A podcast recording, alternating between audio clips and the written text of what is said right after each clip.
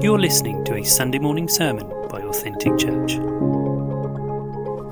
Right, good morning, everyone. Good to see you here on our second birthday today. It's very exciting, isn't it? So, last month seems a long time ago now because we are in October. Can you believe that already? October. Last month, Nigel spoke to us about Zacchaeus as part of our series about people who encountered Jesus. And as a ro- result of his encounter with Jesus, Zacchaeus was totally changed. And we're going to meet someone else today who was also totally changed after their encounter with Jesus. And it is a fam- familiar story to most of us the story of the woman at the well. I'm going to read it for you. It's quite a long story. So if you'd like to follow it with me today, we are going to be reading from John chapter 4, starting at verse 1. So if you want to read that, I will jump around a little bit towards the end because I'm not going to read all of it, all of it. But yeah, John chapter 4 which in my Bible is called Jesus Talks with a Samaritan Woman.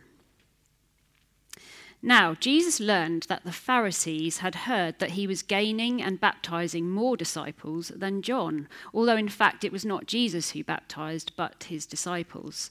So he left Judea and went back once more to Galilee. Now he had to go through Samaria. So he came to a town in Samaria called Sychar, near the plot of ground Jacob had given to his son Joseph. Jacob's well was there, and Jesus, tired as he was from the journey, sat down by the well. It was about noon.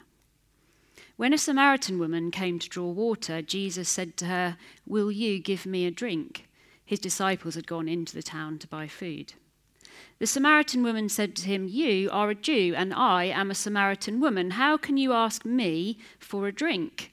For Jews do not associate with Samaritans. Jesus answered her, If you knew the gift of God and who it is that asks you for a drink, you would have asked him, and he would have given you living water. Sir, the woman said, You have nothing to draw with, and the well is deep. Where can you get this living water? Are you greater than our father Jacob, who gave us the well and drank from it himself, as did also his sons and his livestock? Jesus answered, Everyone who drinks this water will be thirsty again, but whoever drinks the water I give them will never thirst. Indeed, the water I give them will become in them a spring of water welling up to eternal life. The woman said to him, Sir, give me this water so that I won't get thirsty and have to keep coming here to draw water. He told her, Go call your husband and come back. I have no husband, she replied. Jesus said to her, You are right when you say you have no husband. The fact is, you have had five husbands, and the man you now have is not your husband. What you have just said is quite true. Sir, the woman said, I can see that you are a prophet. Our ancestors worshipped on this mountain, but you Jews claim that the place where we must worship is in Jerusalem. Woman, Jesus replied, believe me, a time is coming when you will worship the Father neither on this mountain nor in Jerusalem. You Samaritans worship what you do not know. We worship what we do know, for salvation is from the Jews. Yet a time is coming and has now come when the true worshippers will worship the Father in the Spirit and in truth. For they are the kind of worshippers the Father seeks. God is Spirit, and his worshippers must worship in the Spirit and in truth. The woman said, I know what mes- that Messiah, called Christ, is coming. When he comes, he will explain everything to us. Then Jesus declared, I, the one speaking to you, I am he. And we're just going to drop down to verse 28. Then, leaving her water jar, the woman went back to the town and said to the people, Come, see a man who told me everything I ever did. Could this be the Messiah? They came out of the town and made their way toward him. And then, verse 39. Many of the Samaritans from that town believed in him because of the woman's testimony. He told me everything I ever did. So when the Samaritans came to him, they urged him to stay with them, and he stayed two days. And because of his words, many more became believers. Amen. So, a bit of background and context for you for this um, passage here. So, we can see right at the beginning that Jesus had been in Jerusalem, and it appears that the Pharisees were getting a bit nervous about his growing numbers of followers and disciples. And we read in verse 3, it says, He left Judea and went back once more to Galilee. And in verse 4, that he had to go through Samaria. So, here is a map because I needed to figure this out geographically in my head. So you can see down the bottom here in orange, this is Judea, and there's Jerusalem with a big red circle. Up here is Galilee, which is where Jesus was heading, and slap bang in the middle of both of those is Samaria. And this is the town of Sychar here, which is where he met the woman. So the route he went through, through Samaria was not the usual way that Jews would travel between Judea and Galilee because it meant having to go through Samaria. And the Jews and the Samaritans despised one another. So the Jews considered, in fact, the Samaritans to be unclean. So actually, what many Jews did, even though it was faster to go through Samaria, is they kind of hugged the Jordan River. Some would even cross over and travel on the other side. So they would um, basically try to avoid contact with the Samaritans. That's what they would normally do. But that's not what Jesus did. In verse 5 and 6, we see that he came to a town in Samaria called Sychar, there it is on the map, and tired as he was from the journey, he sat down by the well. It was about noon. Now, Sychar is around about 30 miles north of Jerusalem, so he'd already travelled a good distance, possibly the whole of the previous day, and it is now getting very hot. And I just love this little glimpse into the humanity of Jesus, the fact that he was tired, and so he sat down by a well, fully God, yet fully human. He understands what it's like to feel weary and tired.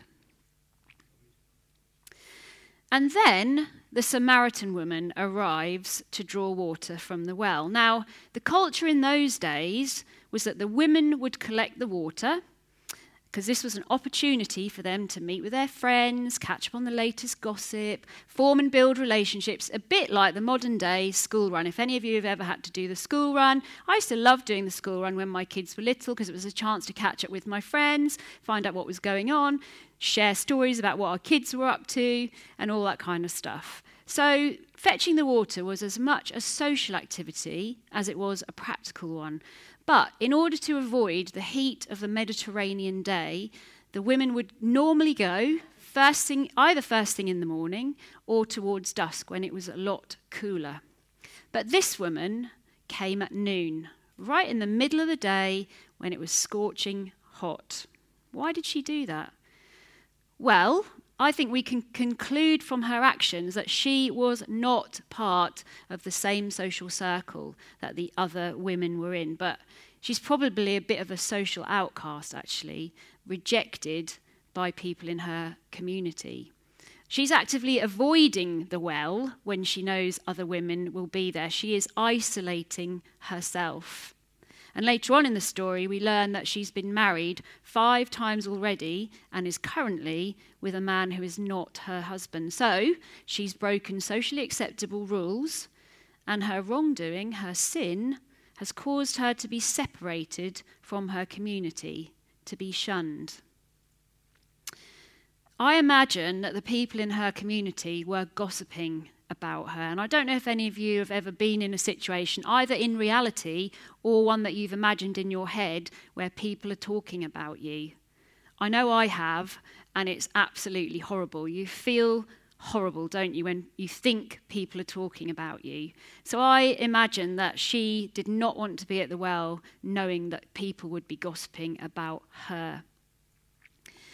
And I imagine that she felt a degree of shame, embarrassment, guilt maybe about her situation. And so she just wanted to avoid other people. And she came to the place where she knew nobody else would be. Or so she thought, not at noon on a scorching Mediterranean day. And there she met Jesus.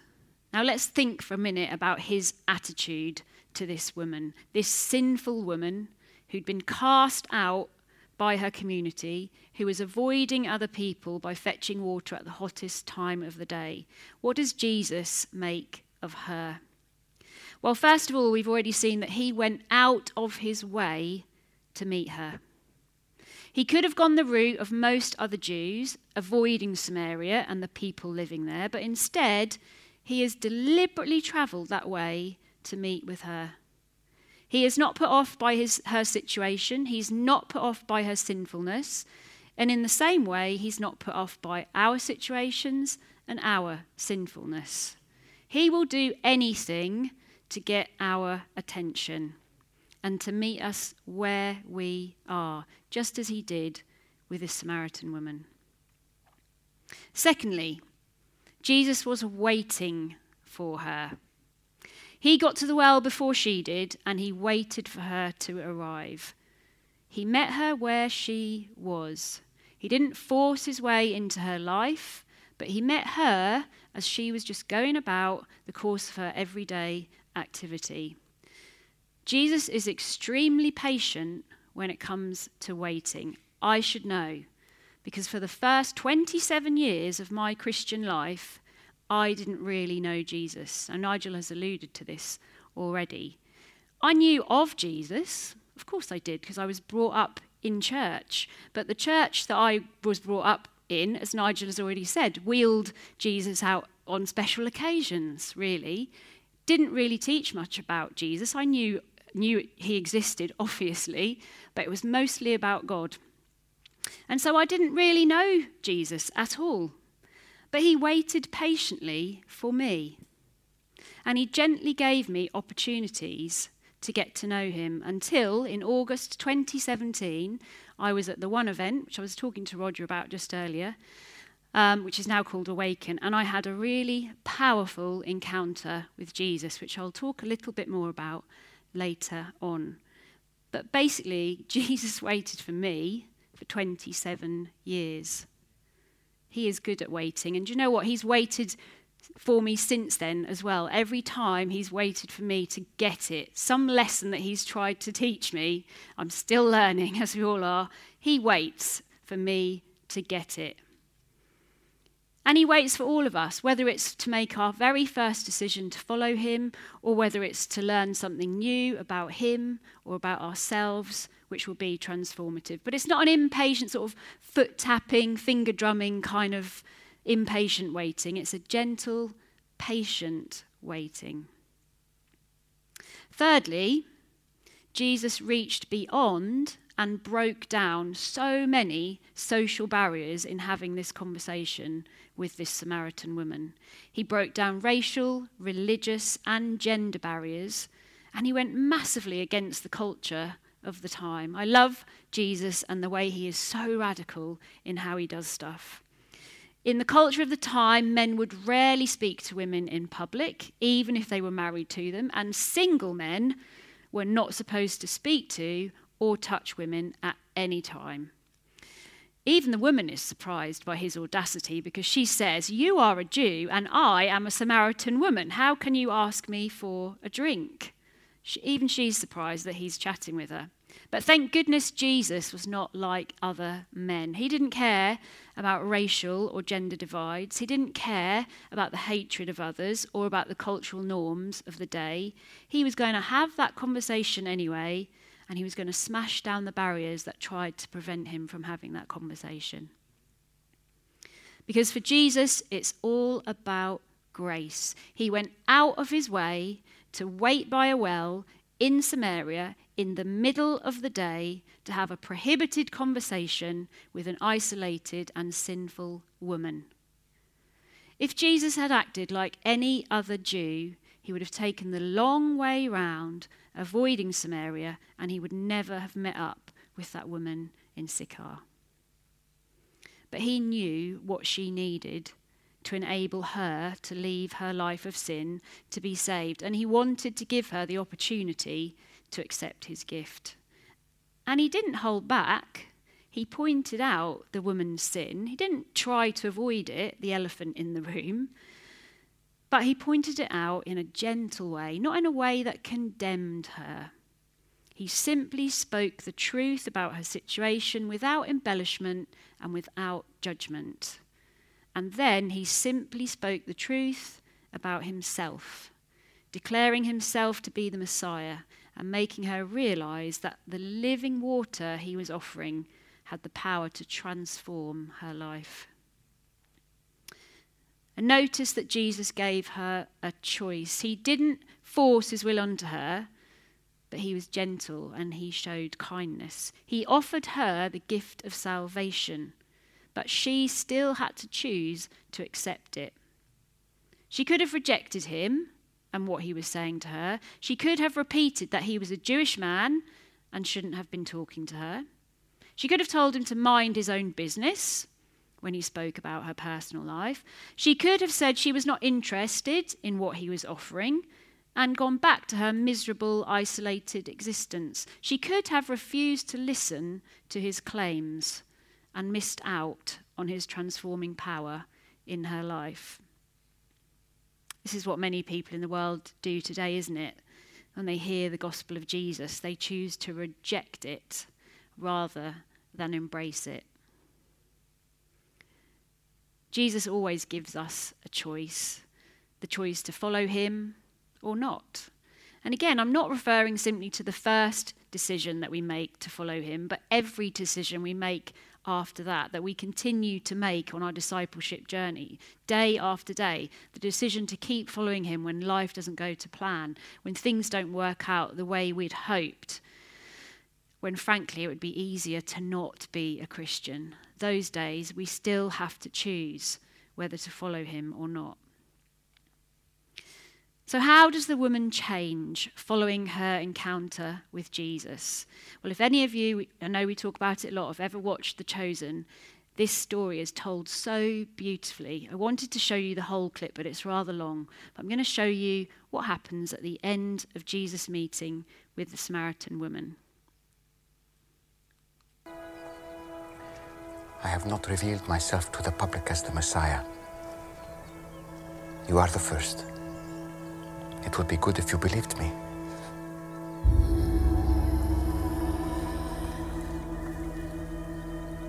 You picked the wrong person. I came to Samaria just to meet you. Do you think it's an accident that I'm I'm here in the middle of the day? I am rejected by others. I know. But not by the Messiah.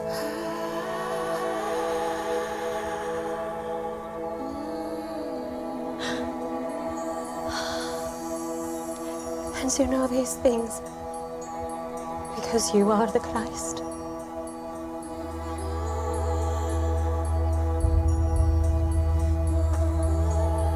I'm going to tell everyone. I was counting on it. Spirit and truth. Spirit and truth. It won't be all about mountains or temples. Soon, just the heart. You promise. I promise. This man told me everything I've done. Oh, he must be the Christ!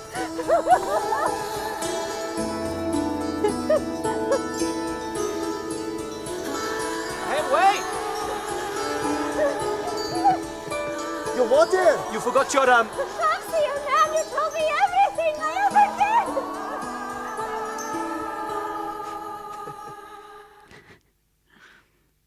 It's just so beautiful, isn't it? It's just so beautiful when you see Jesus meeting people. And um, I love that where she says, I've been rejected by so many people, and he says, not by the Christ. After her encounter with Jesus, she feels seen and she feels known, maybe for the first time in many years. And she's so excited about her encounter that she immediately goes back to the town to tell the people all that's happened. She leaves her water jars by the well, the very reason she was there in the first place. She dropped what she was doing to go and tell others. Suddenly, fetching water didn't seem that important anymore.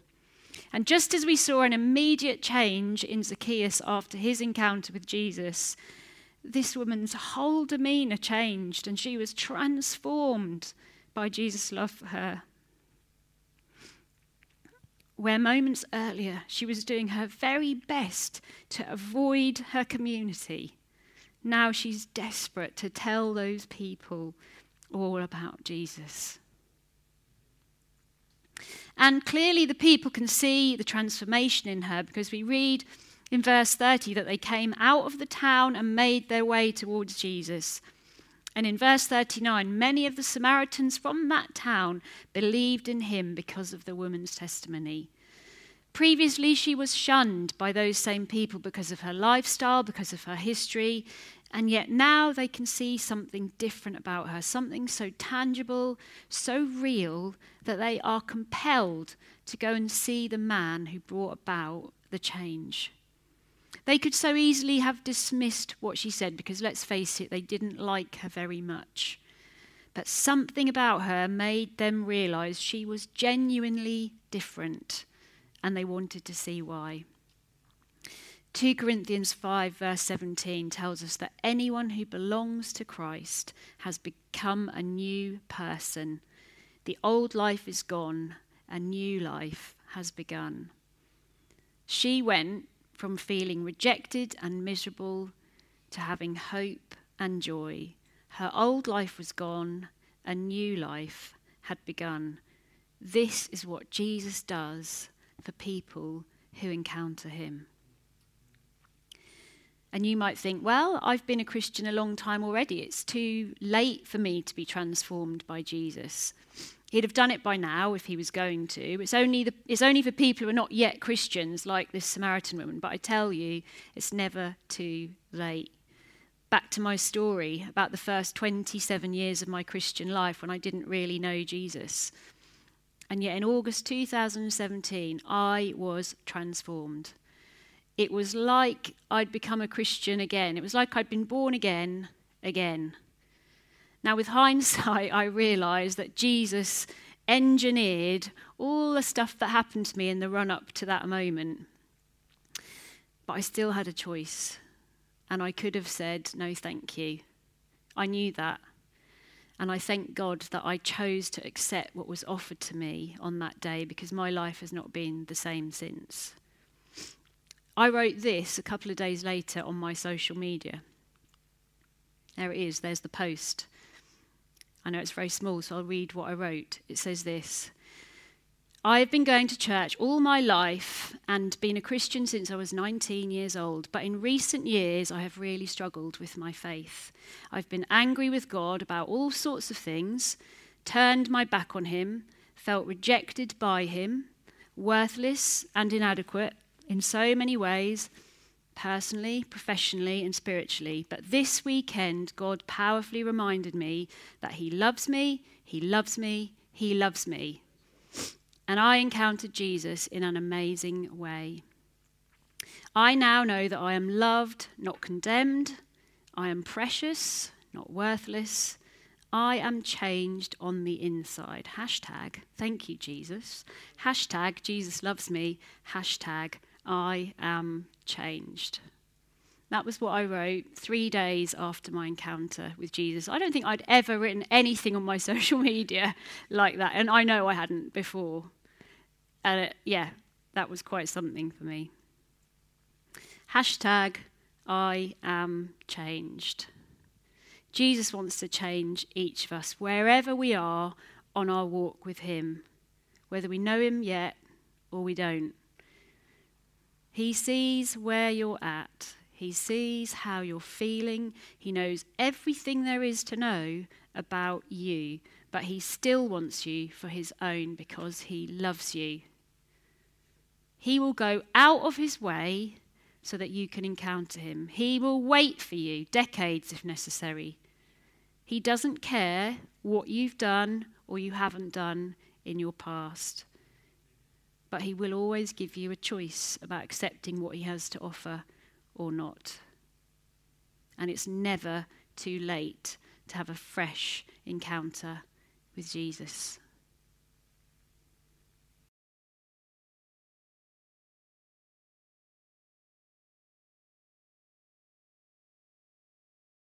I just want to echo Tammy's transformation. And I'm not embarrassing my wife here. But she once said to me, I'm never going to be a pastor's wife. That was how against the Lord she was. And now she's not a pastor's wife, she's a pastor. She once said, I'm, I'm never going to preach. I don't preach. The message you brought today was amazing.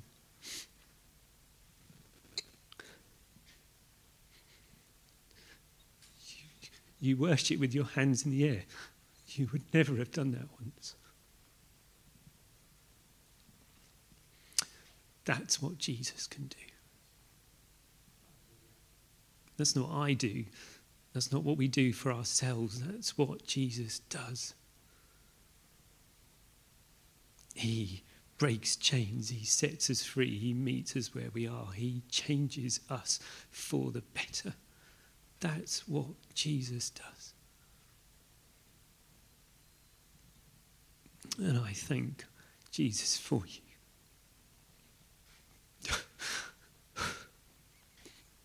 there will be one Sunday where hopefully I don't cry.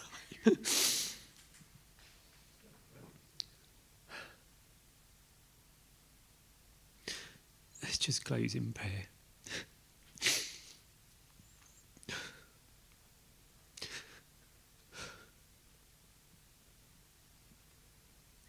Lord Jesus, I need you. I need you every moment of every day.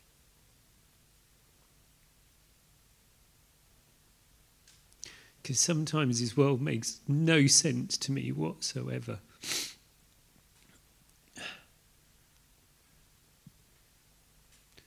But you're still there waiting for me. And I thank you from the bottom of my heart.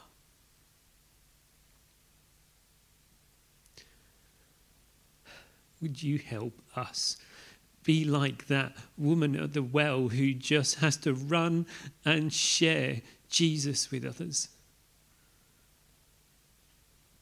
And would you start with me?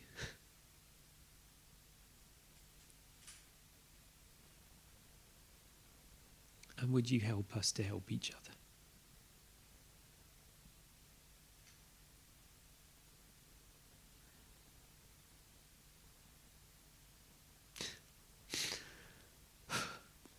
Happy birthday.